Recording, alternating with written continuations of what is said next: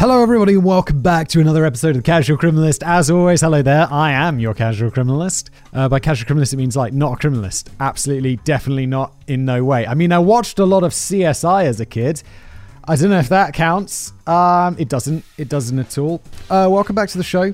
What we do here is uh, we've got oh, it's a big one today. Got a big one. One of the biggies. I was determined to do more of the biggies which feels like a really strange way to refer to horrible serial killers. But uh, to hit some of the big ones in 2022, because uh, I kind of avoided them because I always wanted to like touch on, you know, new ones, lesser heard of stuff. But also, I realized people love the classics. Again, so Simon, classics, biggies. These were horrible 20th century serial killers.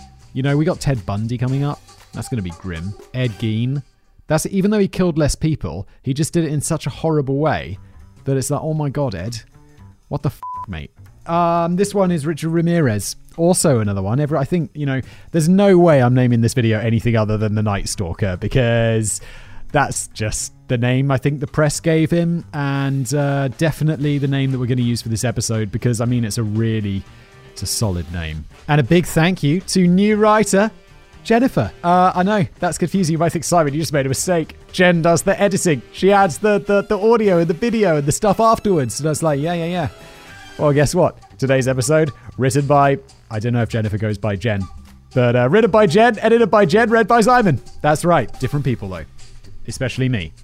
Because, well, I got a different name. No one's confused. Let's just get into the episode. Good lord. It's a cold read if you're new here. I've never read it before. We explore it together.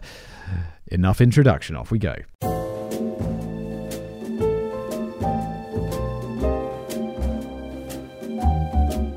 It's February 29th. 1960, the US American news is filled with a Soviet ice hockey player helping their domestic team win, and the same day, the city of Agadir, Morocco will be shaken by an earthquake measuring almost six on the Richter scale.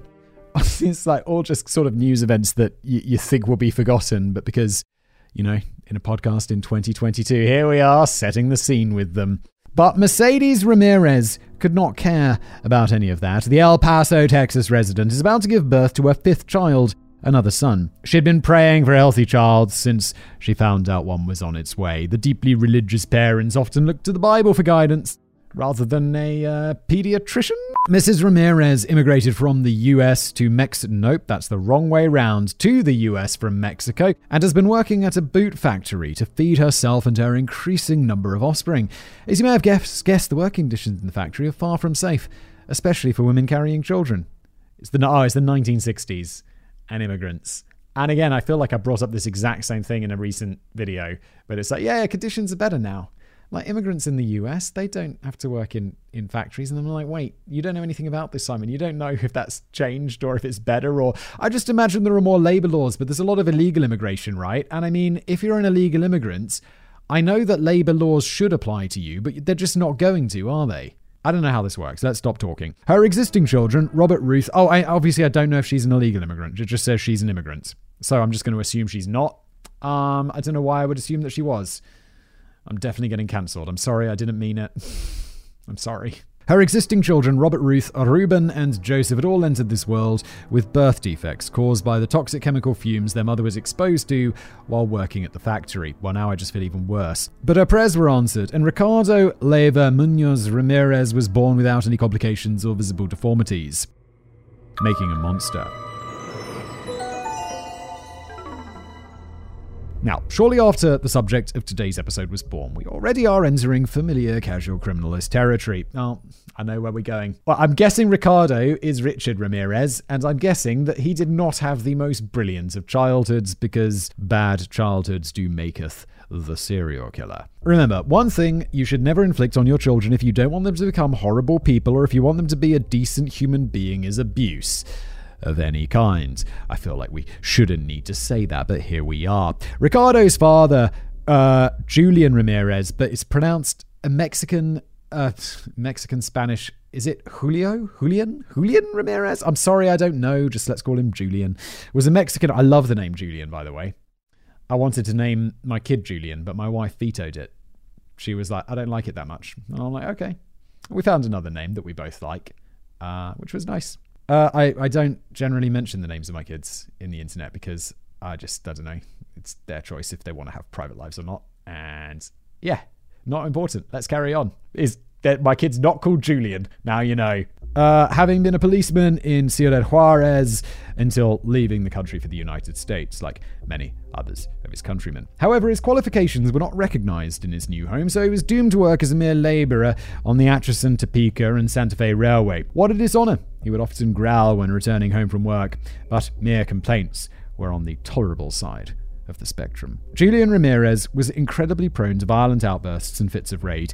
Rage. In addition to that, his perceived failure in finding a job similar to the one he had back in Mexico drove him to alcoholism. As we all know, alcohol acts, acts as a mood amplifier. Yeah, it does. Wait, this is gonna go dark, isn't it? Because he's gonna he's gonna be like his mood, like my mood get amplified, and I enjoy like conversation and food and just you know socialization, all that like you know stuff slightly more. Um, whereas I get the feeling his sort of amplification is going to lead to him beating his kids or something, which is, uh, you know, I guess. Jeez. It could cause euphoria and a calming sense of carefreeness. This is why so many unhappy people fall victim to it and begin to abuse its effects. But not only the good emotions are reinforced, this is also true for sadness. Many people who commit suicide are under the influence of alcohol during their final moments, and in this case, anger and frustration. One day, Ruben Ramirez, one of his sons, was arrested for stealing a car. That was one of the moments his father, Julian, snapped. He became enraged and started to turn to unprecedented violence to punish his son. The only detail that we know of is that Ruben developed a glue sniffing habit shortly afterwards. His brother, Robert, was also battling an unspecified drug addiction at the time. When this, I remember when I was at school, they were like, don't sniff glue. There were like posters up about, you know, don't smoke, smoking kills don't sniff glue. It's like I never sniffed glue. I never smoked. Um, those posters, I don't think had anything to do with it. I was just like, doesn't seem particularly healthy to sniff glue, does it? That doesn't sound like a brilliant idea. Uh, and I probably also didn't understand that it got you high. So I was probably like, okay, let's not sniff glue.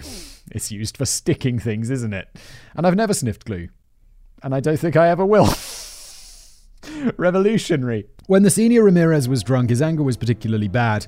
He himself had been beaten by his father and grandfather, so it's safe and sad to assume that violence ran in the family. Julian Ramirez had sworn not to treat his five children the same way, but this did not include his wife Mercedes. She was beaten by her husband, and while losing his temper with her, he also abused his children. Understandably, little Ricardo, or Richard, as he was often affectionately called, became extremely scared of his father. When he was just two years old, Richard Ramirez was also hit on the head by a cupboard which was in the process of falling over, causing a large laceration on his forehead. At the age of five, he was hit on the back of the head by a swing. These two are part of a series of injuries that are more closely described by family members who would later speak to the media. Yes, he had been quite literally hit on the head as a child, which ended up causing him to experience many epileptic seizures. I'd say, like, the, the idea, you know, it's like, oh yeah, you were dropped on your head as a kid. It's kind of like, in popular culture, right? And it's like, yo, I've got two kids. Like, one's a baby, one's slightly older, like two years old, two and a bit years old. And uh, I've never dropped them. But I can definitely see a point where it's like, you know, you're throwing them around in the air, not in an abusive way, in a way like, way, airplanes, woo! And they're so happy. And then like, oh my God, I dropped you on the floor and you bashed your head. And it's like, did you, is, now, are you now a serial killer? I mean, that's is banging your head really responsible for that? I know a guy who's had like many concussions. In fact, I know a couple of guys who've had many concussions. They're not violent. They're just they're just like, yeah, I've had many concussions and sometimes I, I can't think properly. But only sometimes, and it's not that bad, and I really shouldn't get any more concussions. One of them had to give up like this sport he was super into. He's like almost professional level at this sport. And he was like, Yeah, dude, I just got too many concussions. And they said if I play this anymore and I get another concussion, I'm going to have like brain damage and not be able to work properly, like my brain, for the chance of becoming professional at this. And so he didn't do it anymore. And I'm like, That's so intense. Like, don't. We, we, look, head trauma is obviously bad. But what I'm trying to say is that neither of my friends became serial killers. They just seem to have become a tiny bit ADHD or something. His family history of issues such as head injuries and drug addiction did not end with Richard's epilepsy. His father, Julian Ramirez, was not only violent towards his family and loved ones, but also toward himself. Ruth Ramirez, Richard's only sister, remembers one particular incident to this day. Her father was attempting to install a kitchen sink all by himself. Even though he was not ba- a bad craft bad craftsman and quite familiar with all the sorts of tools you, uh, due to his work at the railways, he failed to connect the sink to their home's drainage pipe. Really? I feel like if you're connecting a sink, there are two things that you connect the taps and the drain. And I know nothing about this. I am like the least handy person. My wife's like, Can you put up that picture? And I'm like, I literally tried to put up a picture, and then it turns out like the wall in the apartment's just made of like concrete or bricks or something. So I couldn't get a drill in there. And I'm like, No, I don't have the tools for this. You're going to have to call someone. so someone came around and hung up all the pictures in our apartment years ago. I felt like slightly less of a man. Um, but that that's okay. I mean, I comforted myself in that I paid for the handyman. Eventually becoming frustrated by his many unsuccessful attempts, Mr. Ramirez lifted a hammer from his toolbox to his head. He hit himself repeatedly on the head until blood began to pour, uh, pour down his face and trickle onto the kitchen floor. Good lord. He had a history of self harm, Ruth Ramirez also recalls, but this time it was so bad that my youngest brother, Ricky Richard, resorted to sleeping on the grounds of the nearby cemetery at night. He was always up during nighttime anyway. I heard him sneak around the house during all hours. Maybe a little bit of foreshadowing there on the sister's part. Hmm? yes, yes, yes, yes. In the year 1972, when Richard Ramirez was 12 years old, his cousin Miguel Mike Ramirez returned from serving in the Vietnam War. He was a decorated Green Beret and had a close bond with Richard. Are Green Berets the elite? Is that like you've got the American, the British ones are the SAS, the Americans, Navy SEALs, famously, Delta Force. Is it is Green Berets the other one? So that's like an elite soldier. Now you might think that Richard would share some of his bad experiences and trauma with his cousin to receive help and experience some sort of stability, but well, how wrong we all are. Mike Ramirez bonded with Richard, but not over advice or shared issues. Richard had been smoking cannabis since the age of 10. Oh my god. So they shared many joints and countless bottles of beer. But it was not only his drug supply that Mike shared with his young, impressionable cousin. You see, unsurprisingly, Miguel Ramirez, as evident by his last name, was the child of notorious abu- abuser Julian Ramirez's brother, making the two men related by blood. Yeah, they were cousins then. Yes, I'm sorry. It just says right up top, impressionable cousin. Obviously, they're related by blood. Wait, ca- yeah, you are related by blood to all your. Co- I've got a lot of step cousins who I'm not uh, related to, like by blood. But then all of my regular cousins, I've only got two. I think. Yes, only two. Big brain. Um, I am related to you by blood. They are my mum's brother's children. My God, Simon, what is with the useless tangents today?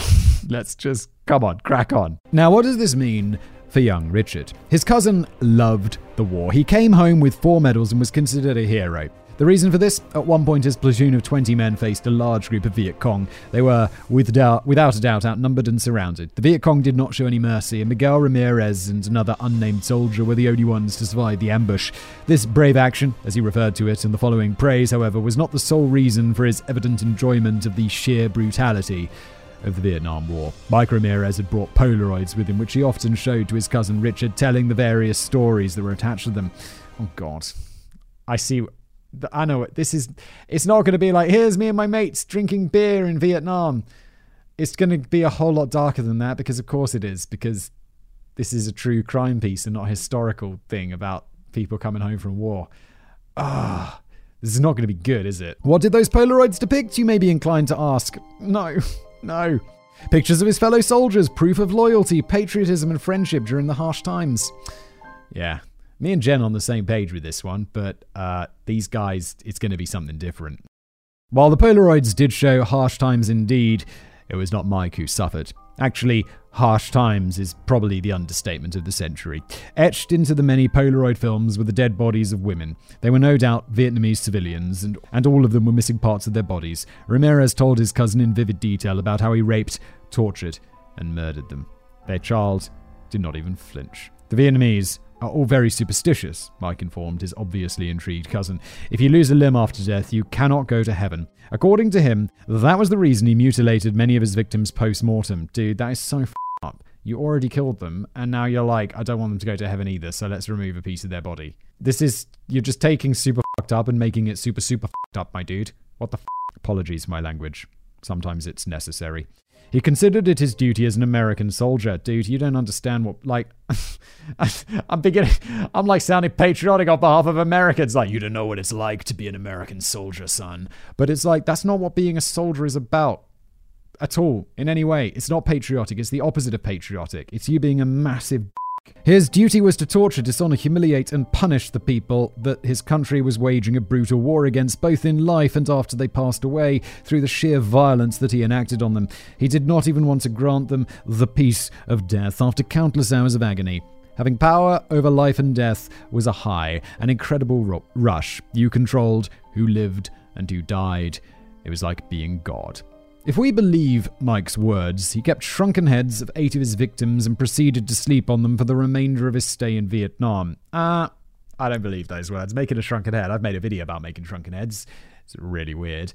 And uh, also, it's extremely complicated. There's all sorts of bone removal and treatment processes, and like obviously you can't. It's sh- it's shrinking a head. It's complex. I don't believe this. It should be clear by now that Miguel Ramirez designed to inflict as much harm as possible on his victims, behavior his cousin seems to have copied from him and would also later exhibit. In his eyes, uh, spoiler alert, in his eyes, Miguel could do no do nothing wrong. He was an authority figure to his younger cousin. Richard Ramirez would later recount these conversations with his cousin while in custody. I was not shocked by the pictures cousin Mike showed me. I was fascinated. Good old cousin Mike also trained the 12 year old Richard in jungle warfare, including how to murder silently, blend into your surroundings to become invisible, and how to burglarize all sorts of homes. I feel like cousin Mike is a bad guy. Obviously, he's the worst guy in the story so far, but also the parents. There's a lack of parenting here. It's it's your responsibility to uh, yo. If your cousin is hanging out with, if your son or daughter is hanging out with someone like cousin Mike right now, um, maybe, and I know it's not going to be very popular with them, but maybe they shouldn't be hanging out with cousin Mike.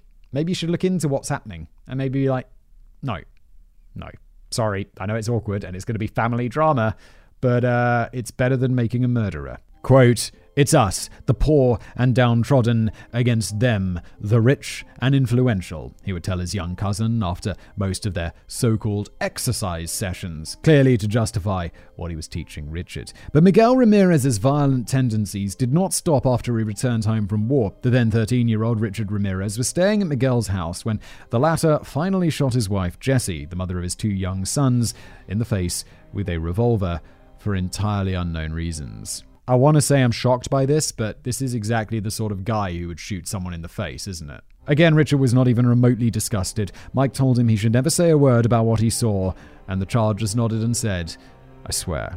The same evening, Richard would silently sit at the dinner table with his family, keeping his promise to his cousin. When Miguel took Richard back to the murder scene to clear up the many large bloodstains left behind by the vicious attack, the young teenager was once again not experiencing negative feelings of any kind. No shock caused by the blood, gore, and brain matter. Not a single uncomfortable sensation. The day I went back to that apartment, it was like some kind of mystical experience. You could smell the dried blood. I looked at the place where Jessie had fallen and died, and I got a kind of tingly feeling. This is what Richard Ramirez would later state in court. In the ensuing trial, the jury sympathized with Miguel Ramirez because of his status as a war hero, so he was declared not guilty due to insanity and sent to a mental health facility. Um, I agree. He's obviously very mentally disturbed. I don't know if I. I mean, obviously, look, they're jury and there was a court and they deliberated. I think you should ignore the fact that he's got medals. I think that's immaterial. Uh, based on these like quick reading of these facts, he doesn't seem insane. He just he does obviously need mental health care, but he's not insane to get off on murder. I really don't think. Just my opinion. While Richard used to follow Miguel everywhere, he did not follow him into treatment, which could have reversed at least some of the damage the environment during his upbringing and youth caused and led him to a better path in life. Around that time, Richard Ramirez started getting sexually aroused by extreme violence, which was, without a doubt, a product of the gruesome sights that he was confronted with since birth. Agreed. Um, I wouldn't say necessarily without a doubt.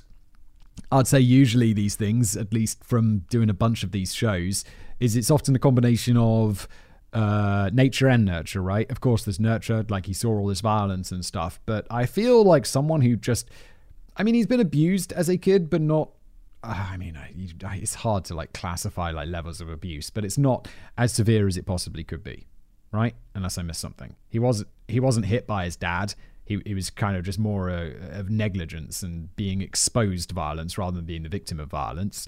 Um, so and then also going to that scene and seeing that violence and not feeling anything at all. I feel like part of that's probably something that you're born with as well as something that's nurtured nurtured sounds way too positive, that's caused uh, somehow. While the brain damage he suffered as a toddler probably also played a part in what Richard Ramirez would later become. Also, and of course, that that I suppose is part of nurture, but um, physically physical damage to his brain.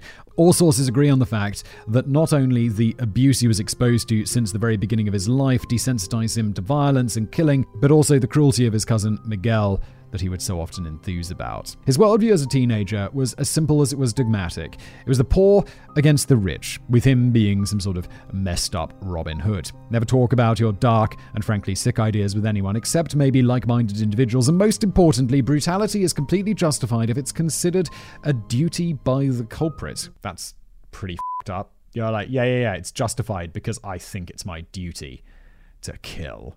That's not a justification, mate. Murder, torture, rape, and the like, also turn you into a god, or at least make you equal to one. Richard hadn't quite decided about that yet. That is in, like, okay.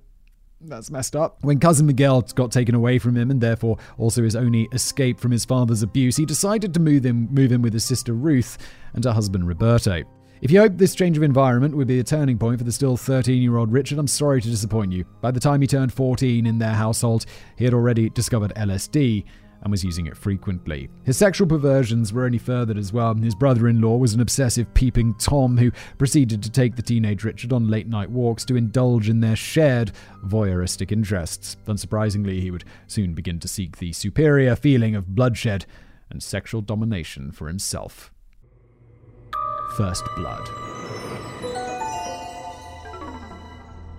We're pretty much picking up where we left off. Richard Ramirez is still a 14 year old ninth grader and he's about to get his first job. Shortly after receiving employment, the patrons of the El Paso Holiday Inn became his first victims. Not having forgotten what his now incarcerated cousin Miguel had told him about the rich and the poor, he proceeded to use his master key to enter hotel rooms and clear them of all valuables. He not only used his newfound occupation for both illegal and legal monetary gain, though, as he would soon molest two children in the hotel's elevator. He was never reported for this incident and therefore kept it in kept his employment for a while longer. Funnily enough, the first blood Richard would taste was his own. One night he attempted to rape a woman in her hotel room. Through sheer luck, her shocked and infuriated husband returned on time to save his wife and proceeded to beat the teenager senseless. I feel like infuriated, maybe understating the, uh, the anger there. Uh, the couple, who were not Texan citizens, decided declined to return and testify against him in court, resulting in the criminal charges being dropped. Nevertheless, he was, of course, fired immediately. Following this incident, he dropped out of Jefferson High School at 50. Wait, he was 14? Oh my god, I totally forgot he was so young. That's so insane to be doing crimes like that when you're 14. Good lord and continued to develop a keen interest in Satanism, probably another act of rebellion against his Christian upbringing. His probably still glue sniffing brother, Ruben, had moved to Los Angeles and still committed petty crimes. He became another asset to his youngest brother by teaching him all he knew about burglaries and how to commit them. His knowledge was considered to be quite extensive. Soon, Richard made his way back to El Paso and put his newly acquired knowledge to good use. Thanks to the military grade stealth training that he had received years prior, he was never caught. When Richard Ramirez reached the age of 17 in 1977, a familiar face returned. Please don't tell me it's Mike. Mike, why would they let you out? Why would they let you out? You're a horrible murderer, and when someone goes to an insane asylum or whatever they call it, um, for that kind of thing, isn't it? So they have to stay there forever. Uh, oh God, you, it's going to be you, isn't it? Miguel Ramirez uh, was released from the mental hospital after just four years, and the two continued sharing drugs. He even accompanied Richard and Roberto on their nocturnal walks, which were still taking place. Four years. I don't. They didn't obviously know about any of the stuff in Vietnam with the Polaroids because I don't think that came up. Uh, uh, but he shot his wife in the face. Four years. What's up, Texas? Aren't you the state that's always like, give him the chair, get him in the chair, come on? Come on. Come on. He shot his wife in the face. Maybe he shouldn't be executed, but he should be in prison for life. 25 years, whatever that is. A mere year later, just after turning 18 years old, Richard Ramirez moved to Los Angeles, California, resuming his criminal career. After he was briefly arrested for stealing a vehicle, history does repeat itself, doesn't it? That kind of thrill was just not enough for him anymore. After a brief and relatively quiet stint in Los Angeles, Ramirez moved to San Francisco when he was 22. Uh, two years later, on April the 10th, 1984, in the Tenderloin district of San Francisco, that's a funny name for a district, the nine year old Chinese American girl Mei Leung and her eight year old brother were on their way home. Suddenly, Mei noticed something missing from her pocket. The money. It's gone she told her brother anxiously. The family were not very wealthy, so little Mei sent her younger brother home, saying she was going to catch him up once she found the $1 bill. While she was scanning the surrounding area, a man approached her. Can I help you? He asked her in a friendly manner. Yes, the little girl replied. I've lost a dollar somewhere around here. Have you seen it? Rich Ramirez did not hesitate. I have, he lies. Come with me. Oh my god, talking to strangers. It's like I I feel like talking to strangers is such a strange thing because it's like, yo, kids, don't talk to strangers. But then it's also like, what if it's a nice old woman in the park? and then you're just teaching your kids to just ignore her. And it's like, I go on walks with my kids, and all the old people are always like, oh, oh, look at this, oh. And it's so nice. And it brings a giant smile to their face. And I hate to be the person who's going to be like, at some point, you got to stop saying hi to those old ladies. Because at some point, one of them's not going to be an old lady, it's going to be a pedophile or a murderer. I don't know if that's statistically true, but it's like, it's what you got to do, right? Which is so sad. Mei Ling had evidently not been taught how dangerous it, is to, dangerous it is to blindly trust people on the street, especially for young girls who get approached by much older men. I heard a, I'm sorry, this is just another tangent. I heard the right way to tell children what to do is uh, not tell them to scream. But uh, tell them, I mean, not tell them to just be like, ah, leave me alone, leave me alone. I don't, you know, leave me alone. Because that can be like, if if we're leaving the play park, my kid will be doing this. She'll be like, oh, leave me alone. I, don't want to go home. You know, just generic. What you have to teach them to say, apparently, this is not parenting YouTube podcast, but uh, is you're not my mum. You're not my dad. Like, that's what you apparently have to teach your children to scream because then people will be like, whoa, whoa, whoa, what's going on? Did I tell the story on this show? This is a tangent within a tangent. I know I'm out of control today, but a friend of mine, bizarrely enough, the strange dude, the, the strange dude, the same dude, uh, with the concussions. He was with his kid in a, a shopping center, a mall, as the Americans would call it. And he was like, all right, kids, we're going home. And the kid was having none of it, absolutely going mental and screaming and shouting. And, and he was like, he lives right next to them all. And he was carrying his kid home and uh, takes them into their apartment. And he's like, oh my God, okay, wife, here's the kids. Please, can you do something? It's just absolute. She's just going absolutely mental. The police show up to his apartment building and they're like, we just want to check that everything's all right. Um, we had reports that there was a screaming child being carried by a man into this building. And I'm like, this was my friend was like this was intense. And at first i was like what the hell is my daughter? And then he was like thank you so much. Because what if that wasn't you know what if it was the what if this was something else that was going on? And it's like damn i was pretty impressed by the police on that one. But it's a good story right? And let's get back to the horror. Richard led the naive child into the basement of his apartment where he proceeded to beat and rape her. He hung her from a pipe by tying her blouse to it. Ramirez, now a full fledged Satanist, then ended her terrible suffering by stabbing her to death with a switchblade knife. She is later found. Is this his first murder? Uh, I think so. He raped, didn't end up in prison, which uh, just remember to prosecute those people who went back, who weren't Texas natives staying in the Holiday Inn. He'd have been in prison. He'd have been in prison. I mean, it's not your fault. He's a murderer. It's all on him. But remember, crimes should be prosecuted, especially serious crimes. I'm not saying like if you have your handbag stolen in Texas and you live in California, you and the the the guy who stole your handbag is like going to get free if you don't go back and be a witness about the handbag steal. It's like okay, look, fine. I wouldn't bother.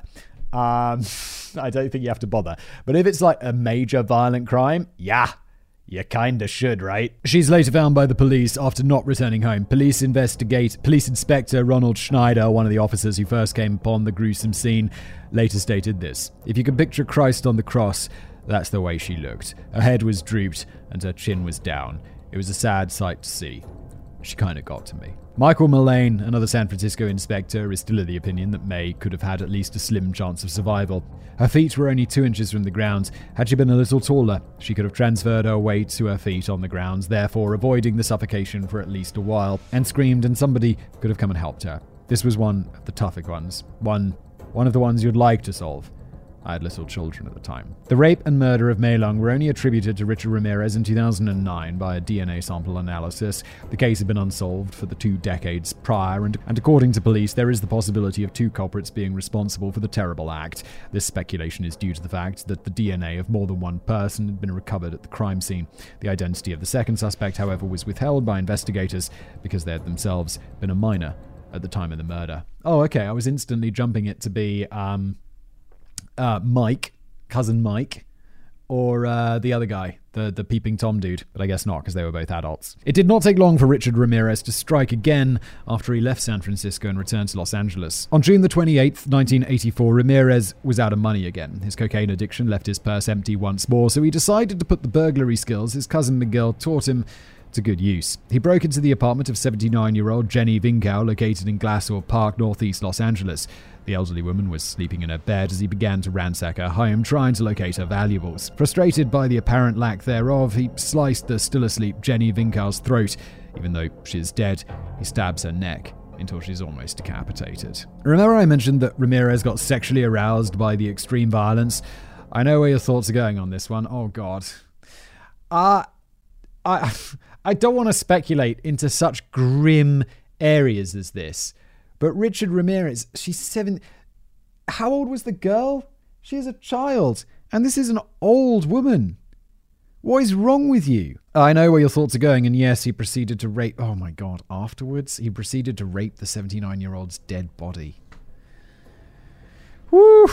Uh, not long afterwards, the victim's son, Jack Vincow, went to visit his mother. Surprised by the fact that her apartment door was unlocked, he stepped inside. I looked around the living room and I saw everything thrown on the floor he later testified in court.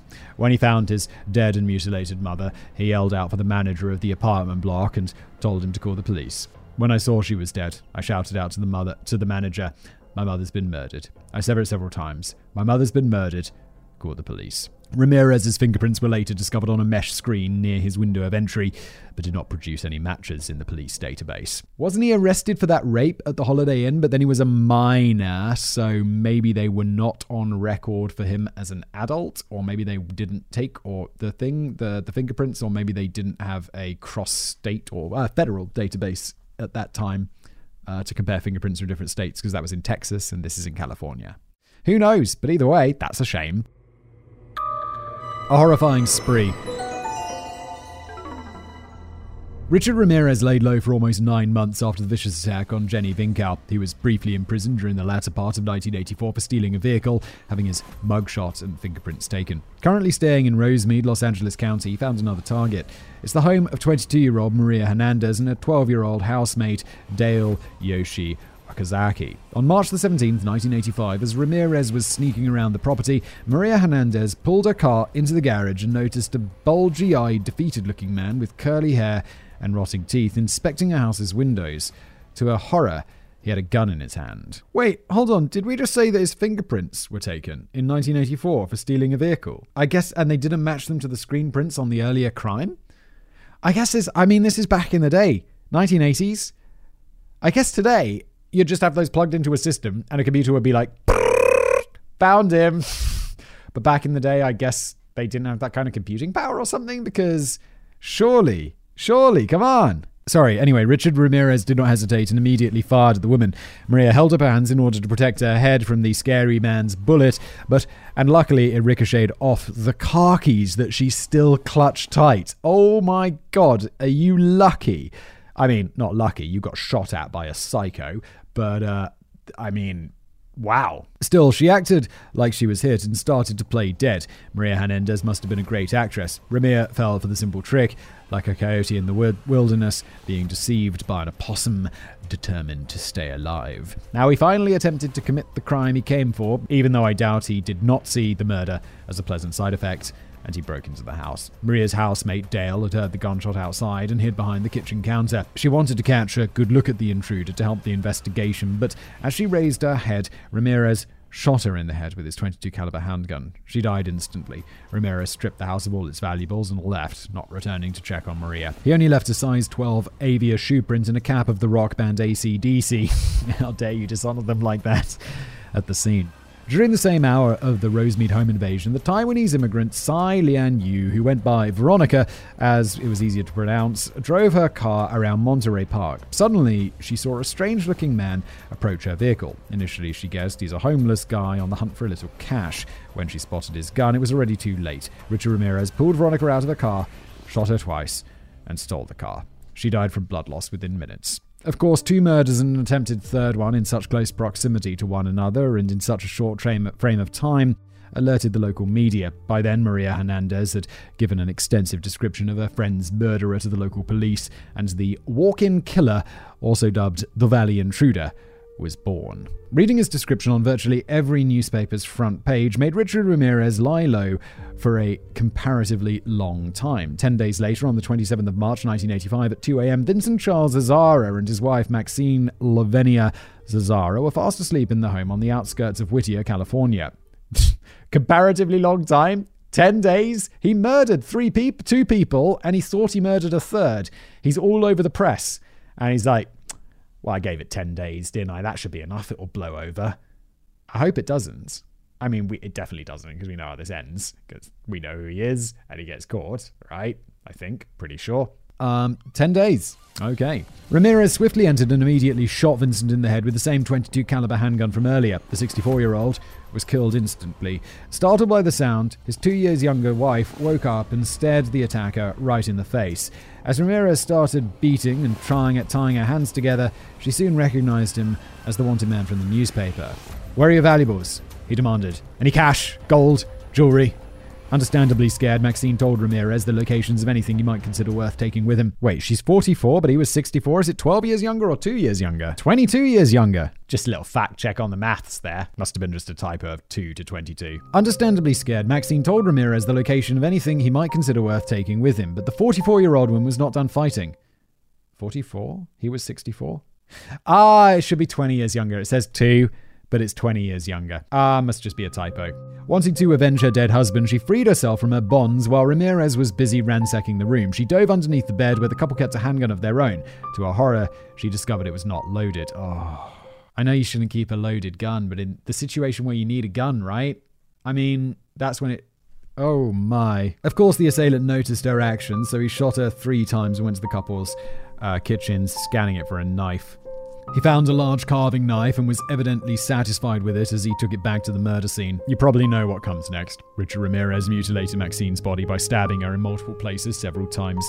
But this time, he went even further. He removed Maxine's eyes and placed them in an empty jewelry box, which he took home as a souvenir. In the front garden flower bed, he left behind another footprint. Vincent and Maxine Zazzara were found by their son Peter some 12 hours later.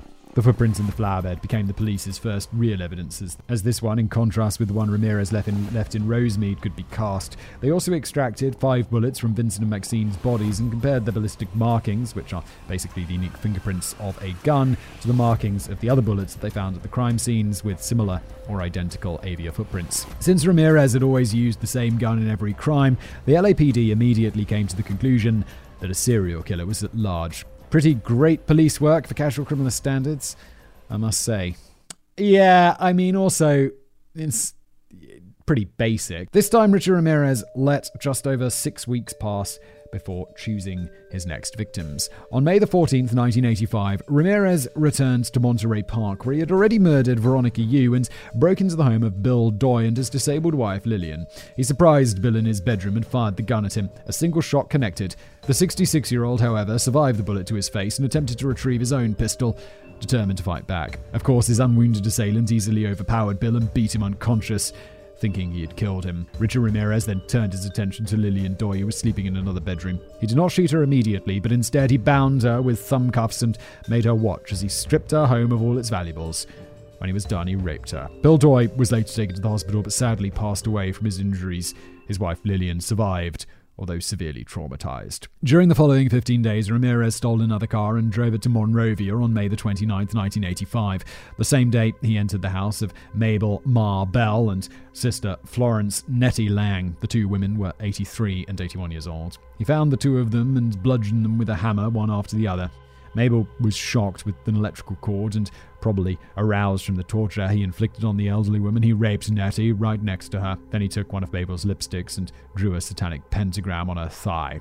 He took whatever he could find to fund his still ongoing drug addiction and left the house. This guy's like an agent of the devil. Like, I don't believe in any of that stuff, but this guy is like as close to a demon as is possible. He's just like motivated by evil. Two days later, the two women were found comatose and critically injured. They were rushed to a hospital immediately, where Mabel passed away while Nettie survived. The next day, Richard Ramirez drove the same stolen car to Burbank. His next victim ended up being Carol Carl, a 42 year old single mother of an 11 year old son. After entering her house, he bound the surprised Carol and her son by the hands and proceeded to ransack their home. After a while, he released Carol so that she could show him where the rest of their valuables were and raped her multiple times. A shocked son could hear his mother's screams the entire time. He also heard Ramirez order Carol not to look at him repeatedly. Turn your eyes away, or I will cut them out, he threatened. Eventually, he finally left the house and disappeared off the radar until the 2nd of July. That night, Ramirez chose the Arcadia, the Arcadia house of 75-year-old Mary Louise Cannon, whom he bludgeoned with a lamp while she slept. Mary lived alone since her husband had already passed away, so there was nobody who could hear the commotion. She had already gone unconscious from the beating when Ramirez stabbed her with a 10-inch long butcher knife that he found in her kitchen. He continued even after she had passed away, and she was found in a burglarized home not long after, leaving behind several children and grandchildren. On July the 5th, Richard Ramirez broke into a Sierra Madre home where he encountered the 16 year old Whitney Bennett sleeping in her bedroom. He had brought a tire iron with him in order to incapacitate the house's inhabitants, so he promptly used it to bludgeon Whitney. The people, this was all happening in one part of California. At this point, I'll be like, I don't own a gun. but at this point, I'll be like, I'm going to go buy a gun and uh, get an alarm system for my house with those window brake sensors. I don't know if those existed in the 80s, but whatever technology exists, I'm buying and I'm getting a gun and I'm keeping it loaded under my pillow like some James Bond shit, because I know statistically, even though all of this is going on, it's still unlikely. But I'm like, oh boy, oh boy, I'm taking this mofo out if he breaks in. He's, it's happening. It's happening. When she stopped breathing, Ramirez searched for a knife that he could use to mutilate her body as he'd done so many times before. However, he did not manage to find one, so he chose a nearby telephone cord instead. While he was strangling the unconscious woman with it, the cord suddenly began to emit electrical sparks, and Ramirez's victim began to breathe again. He immediately fled the house without taking any items whatsoever. Jesus Christ came and saved the girl, he would later state. Whether through divine intervention or not, Whitney survived the attack, and though 478 stitches were necessary to close the huge lacerations that Ramirez had left behind on her scalp. Good lord. I've had stitches a few times. A few times? Twice? Three times? Um, and I had like, I don't know, maybe 15, 20 in my shoulder. And that is a scar. 478. My God. Two days later, the Monterey Park resident Joyce Lucille Nelson was asleep on her living room couch. The 60 year old will never wake up again. The reason for this sad circumstance is, of course, Richard Ramirez, who was already prowling through her home during her slumber. After stealing cash and a few pieces of jewelry, ended Joyce's life by repeatedly stomping on her face. He once again left behind his footprint. After driving his stolen car through two other Los Angeles neighborhoods, he returned to Monterey Park. Sophie Dickman ended up becoming his next victim. At some point, you got to be like, police, uh, where are you in this story? Because that is a lot of people getting murdered in one city. And I know it's a big city. I have no idea what the geography of this is. Like, where's Monterey Park related to all the other stuff we were talking about? But Los Angeles is a big place, but still. Where, where, where is the police in this story? So far, they cast a boot print. Aren't they like warning people about this? What's going on? Once Ramirez had successfully entered a home, he surprised and assaulted the 63 year old woman. After he handcuffed her, he attempted to rape her. He proceeded to rob the shocked lady's jewelry, and to make sure she was not hiding anything from him, he told her to swear on Satan. On July the 2nd, Ramirez brought a large machete before arriving in Glendale, California. Leela and Maxine Kneiding were next. He did not even make use of the element of surprise which had been so crucial for him in prior crimes. Ramirez just barged into the elderly couple's bedroom and attacked them with his machete. I mean, that does sound like a bit of a surprise. Uh, but they were not dying fast enough for him, so he shot them and mutilated their dead bodies before ransacking their home. He quickly fenced the stolen goods and made his way to Sun Valley. Following the following night at approximately 4:15 a.m., Richard Ramirez paid a visit to the Khovananth family house. Uh, the father, Chainarong Khovananth, was killed instantly by a shot to the head. His wife, Somkid, however, was beaten and raped multiple times before he was before he dragged her around the house, making her point out valuable items. Her eight-year-old son witnessed all of it while tied up. Somkid had to swear on Satan as well. August the 6th was the day of Richard Ramirez's next attack. At night, he struck into the house of Chris and Virginia Peterson in Northridge, Los Angeles area. The 27 year old Virginia was woken up by the noises he made, so he went into the bedroom and shot her right in the face. The husband took a bullet in the neck, but managed to fight back against the assailant. He dodged two more bullets, which evidently scared Ramirez and made him flee their residence. Luckily, Chris and Veronica both survived their injuries. Whoa! She was shot in the face and survived?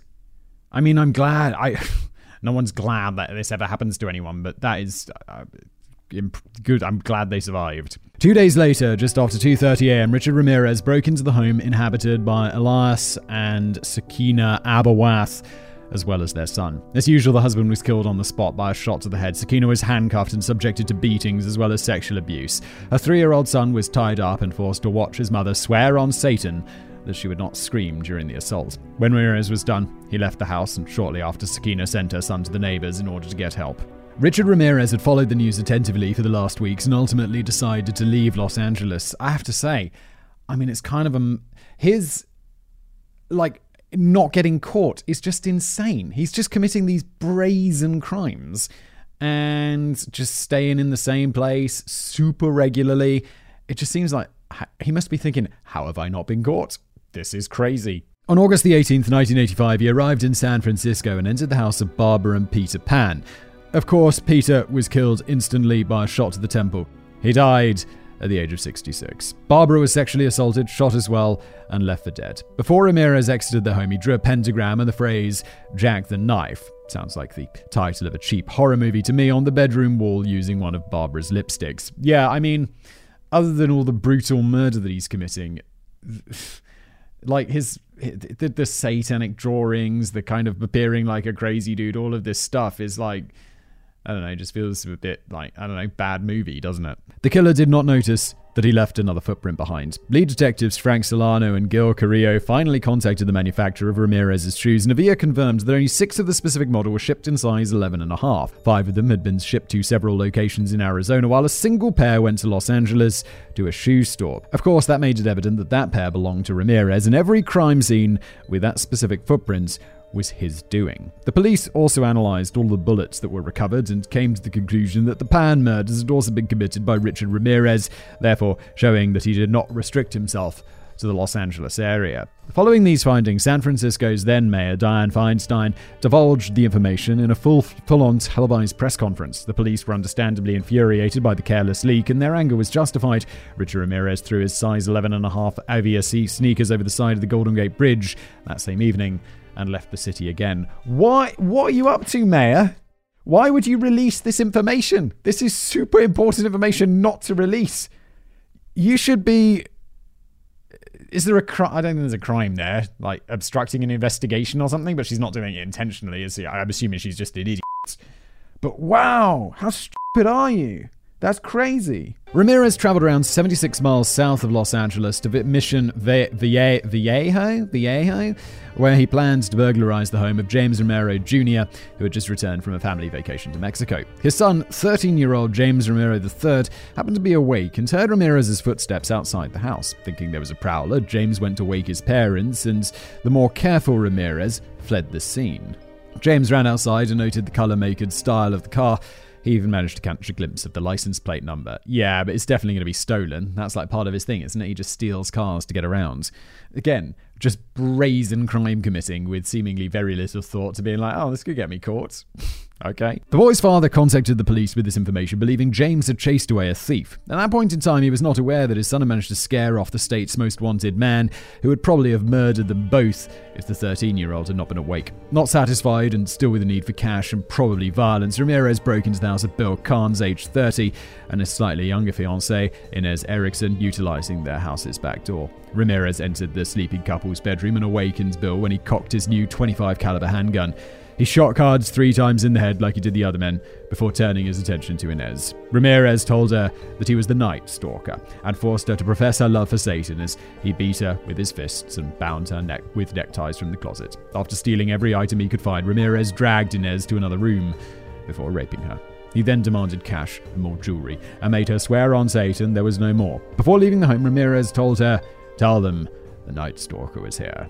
Inez untied herself and went to her neighbor's house to get help for her gravely injured fiance. Luckily, the surgeons were capable of removing two of the three bullets from his head and he survived his injuries. Legend. You got shot three times in the head and survived. I'm just always like, yeah, if you get shot in the head, like it's in movies, it's game over. Damn, man, that is that is something. Arrest and trial.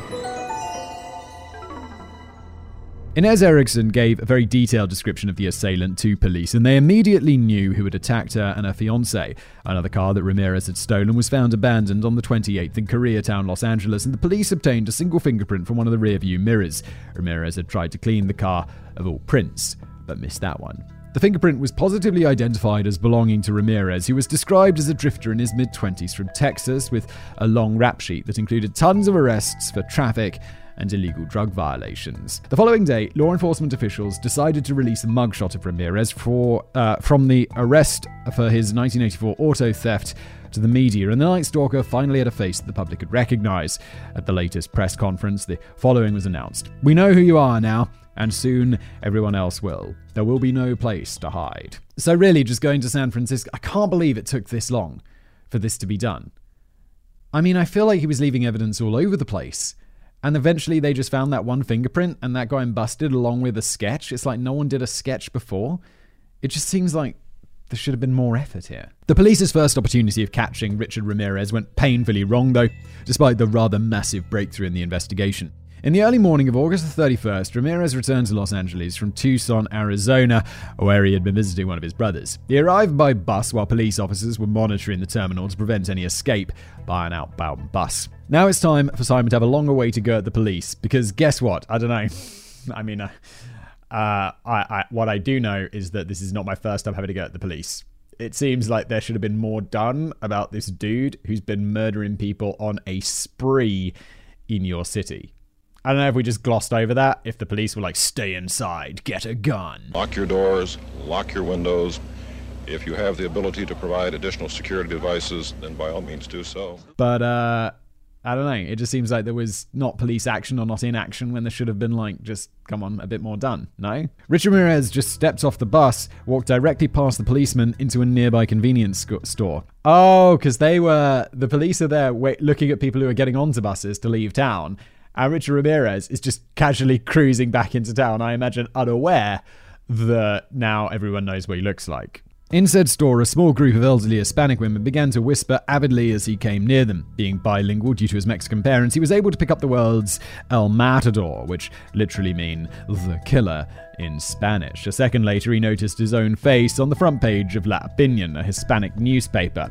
It, it was accompanied by a headline calling him Invasio Nocturno or Night Invader. Scared that people who are capable of detaining him might pick up on his similarity to the Night Invader, similarity, sameness, they are the same person, he left the store in a panic. Sure, that's a great way not to draw attention to yourself. Although, to be honest, if the people are pointing you and saying, you're the killer, the killer, maybe it is time to flee. He sprinted across the Santa Ana freeway, Interstate 5, and attempted to carjack an unlocked Ford Mustang to make a quick getaway. An angry resident named Faustino Pinion was able to stop him, though.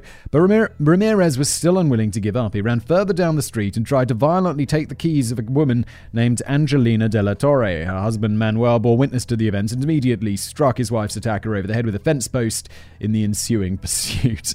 A group of 10 residents who either witnessed the attempts of car theft or recognized the man from the newspaper formed and formed and chased Ramirez down Hubbard Street in Boyle Heights. The group of citizens forced and held Ramirez down and relentlessly beat him. Oh my god. Some mob justice feels good. Around 8 pm, police were called over to a commotion in the area with few details, but with indications of a fight. Police quickly arrived at the 3,700 block of Hubbard and found that Ramirez was severely beaten and armed, taking him into custody. Wait, what time did he get into town? they waited till 8 pm. I don't know, for some reason in my mind, this was happening in the afternoon. Like he's cruising into town in the afternoon, and they're just like beating him for hours, and then they finally call the police. The crowd grew to several hundred people and was becoming unruly towards Ramirez. And resp- hundred people, several hundred people.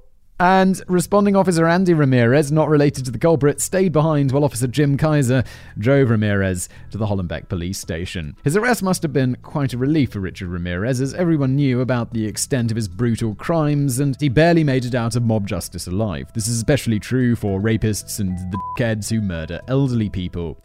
Nearly three years later, on July the 22nd, the jury for the high profile trial started to be selected. Richard Ramirez's actual trial began half a year later. In early 1989. During his first court appearance, the first things, thing Ramirez did was hold up a pentagram that he had drawn on his hand and yell, Hail Satan. Okay. Well, we know he's a Satanist, right? Is he going to play like for some sort of insanity thing? I mean, he does seem pretty insane but he also needs to go to prison forever. His trial was not a short one, even though the evidence was beyond damning. On the 14th of August, the trial had to be put on hold because one of the jurors, Phyllis Singletary, had not shown up the court and was later found dead in her apartment. She had been shot I mean, it's just a coincidence. He's he's in prison. He's definitely not on bail or any of that shit, and he definitely doesn't know where the jury lives. Of course, Richard Ramirez was immediately suspected, as as he had made similar threats of gun violence to the prosecutor beforehand.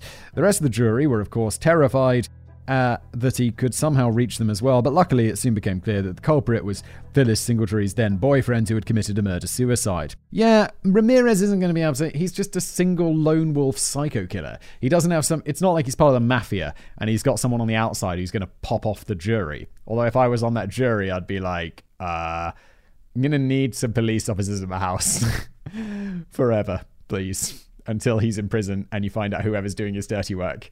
Otherwise, I, I want out. I'm done. I'm done. Or I'm saying he's innocent. Because that.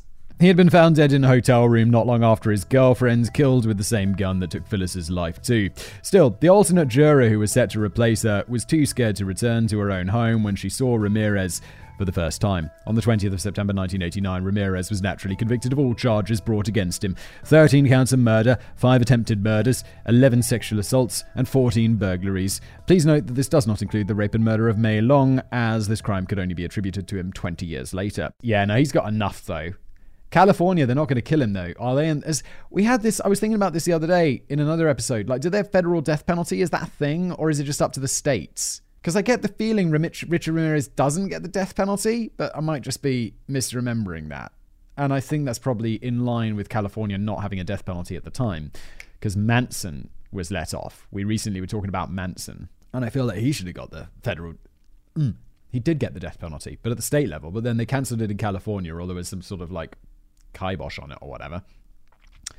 Couldn't they have just given him federal? Come on, come on. It's Manson. It's Charles Manson. During the penalty phase of the trial on November the 7th, 1989, he received 19 death penalties. Okay, never mind, I was wrong. And was subsequently sentenced to die in California's gas chamber. Allegedly, Richard Ramirez said stated this to the flock of reporters after the death sentences. Big deal. Death always went with the territory. See you in Disneyland. Despite his rather apathetic demeanor, he launched several appeals to his sentence. On August 7, 2006, Ramirez's first round of state appeals ended unsuccessfully when the California Supreme Court upheld his convictions and therefore also his death sentence. On the 7th of September 2006, the California Supreme Court denied his request for a rehearing of the initial appeal. Ramirez died on June 7, 2013 from complications associated with blood cancer, hepatitis C, and of course substance abuse. He'd been on death row for over 23 years and had several appeals pending at the time of his death. It's crazy. 23 years on death row. I'm not saying this is something that should happen speedily, and obviously there should be like a long drawn out appeals process, but 23 years? Wow. Experts estimate that the death penalty would have been carried out during his 70s due to California's lengthy and complicated appeals process. Conclusion Finally, the horrible crime spree of Richard Ramirez had come to an end, and we can all hope that he's rotting in hell with his good buddy and role model, Satan. He's probably got to hell and he's like, oh, this isn't what it's cracked up to be. I thought it would be great. Turns out getting tortured is rubbish. From the time of his birth onward, he began checking all the boxes for a future serial killer an abusive parental figure, head injuries, early exposure to the worst kinds of violence, animal cruelty, and drug abuse. The psychiatrist Michael H. Stone describes him as a made psychopath as opposed to a born psychopath. Ah, there's uh, one of those discussions, like we were having this earlier in the episode, weren't we? He also states that his schizoid personality disorder rendered him indifferent to the terrible suffering he inflicted on his victims. Ramirez's hypersexuality, which no doubt attributed to many of the cases of rape, was a side effect of many head injuries that he endured as a child. So, does this make him any less despicable, though? According to several studies, the death of a person leaves at least six close friends or family members absorbed in grief and mentally affected. If we use this data on Richard Ramirez's victims, we have 13 deaths, so 78 grieving loved ones, surviving wives, roommates, children, and an additional 11 rapes and 5 cases of violent assault. That's a total of 107 lives ruined by a single person in a single year. That's almost one life per three days. Yeah, his violent tendencies were a product of accidents and in environments that he was not at fault for, but even during the 70s and 80s, help would have been available. When his cousin Miguel was sent to a mental institution, the teenage Richard was already aware of his strong arousal from violence. I know it's easy to say, but help is always available.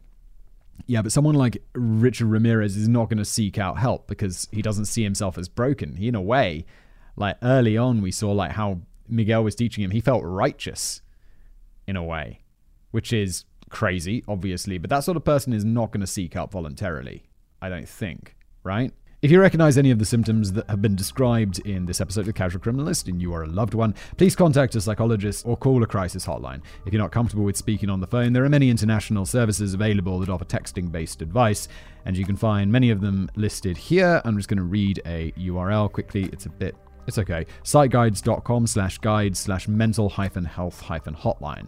Um, so, yeah, I guess because depending on where you're listening to this show, will depend on where you go. If you believe you or someone close to you is in danger or planning to hurt others, please contact your emergency services locally. Dismembered appendices. Number one, if you're wondering what his non abusive mother, Mercedes, did during his troublesome teenage years, she simply didn't care about what her weirdo of a son was up to. It's reported that when 11 year old Richard smashed a neighbor's window in, all she did was shrug when she was told. Number two, speaking of Ramirez's mother, while childbirth went well, the pregnancy did not. Allegedly, her body tried to reject the fetus multiple times, which would have caused a miscarriage. Make of that whatever you will. Number three, while Richard Ramirez did not have any children of his own, he sure had a lot of romance going on in his life. No, not during his days of freedom, as he was too busy snorting that sweet Colombian nose candy and ripping apart other families, but during his time on death row. Oh, this is so weird. This is always so dark. The people who like marry death row inmates and stuff and like begin relationships with them, it's just weird. Uh, how? Why is that allowed? Admittedly, he did not look too bad for someone with a crippling drug addiction since the age of 10, so he had many fans and admirers who frequently wrote to him and visited him in prison. Really? I've seen pictures of Richard Ramirez. He's a scary looking dude with weird teeth. Right? Right? Starting in 1985, a woman named Doreen Lioy wrote him nearly 75 letters during his incarceration. In 1988, Ramirez proposed to Lioy, and on October 3, 1996, they were married in California's San Quentin State Prison. For many years before Ramirez's death, Lioy frequently stated that she would commit suicide when Ramirez was due to be executed. However, Lioy eventually left Ramirez in 2009 after DNA evidence confirmed that he had raped and murdered nine-year-old Mei Leung. Well, that's what pushed you over the edge. The all the previous murders were uh, a okay. Well, after all the murders and rapes that had already been proven, this one apparently seemed like a bit too much to her. By the time of his death in 2013, Ramirez was engaged to Christine Lee, a 23 year old writer. There's even a name for that type of behavior, a mental condition by the name of high hybristophilia, which causes those affected by it to be inexplicably attracted to criminals. Apparently, the more heinous the crime, the better. Yeah, I mean, there must be some strange psychological reason for for this because it's not rational, is it? Uh, this has been an episode of The Casual Criminalist. Thank you to Jen for writing it. Thank you to Jen for editing it. uh, and different people. And thank you for watching or listening, however you consume this show. If you're watching on YouTube, like, subscribe, that'd be grand. If you're listening as a podcast, a review is always most welcome. And thank you for watching or listening.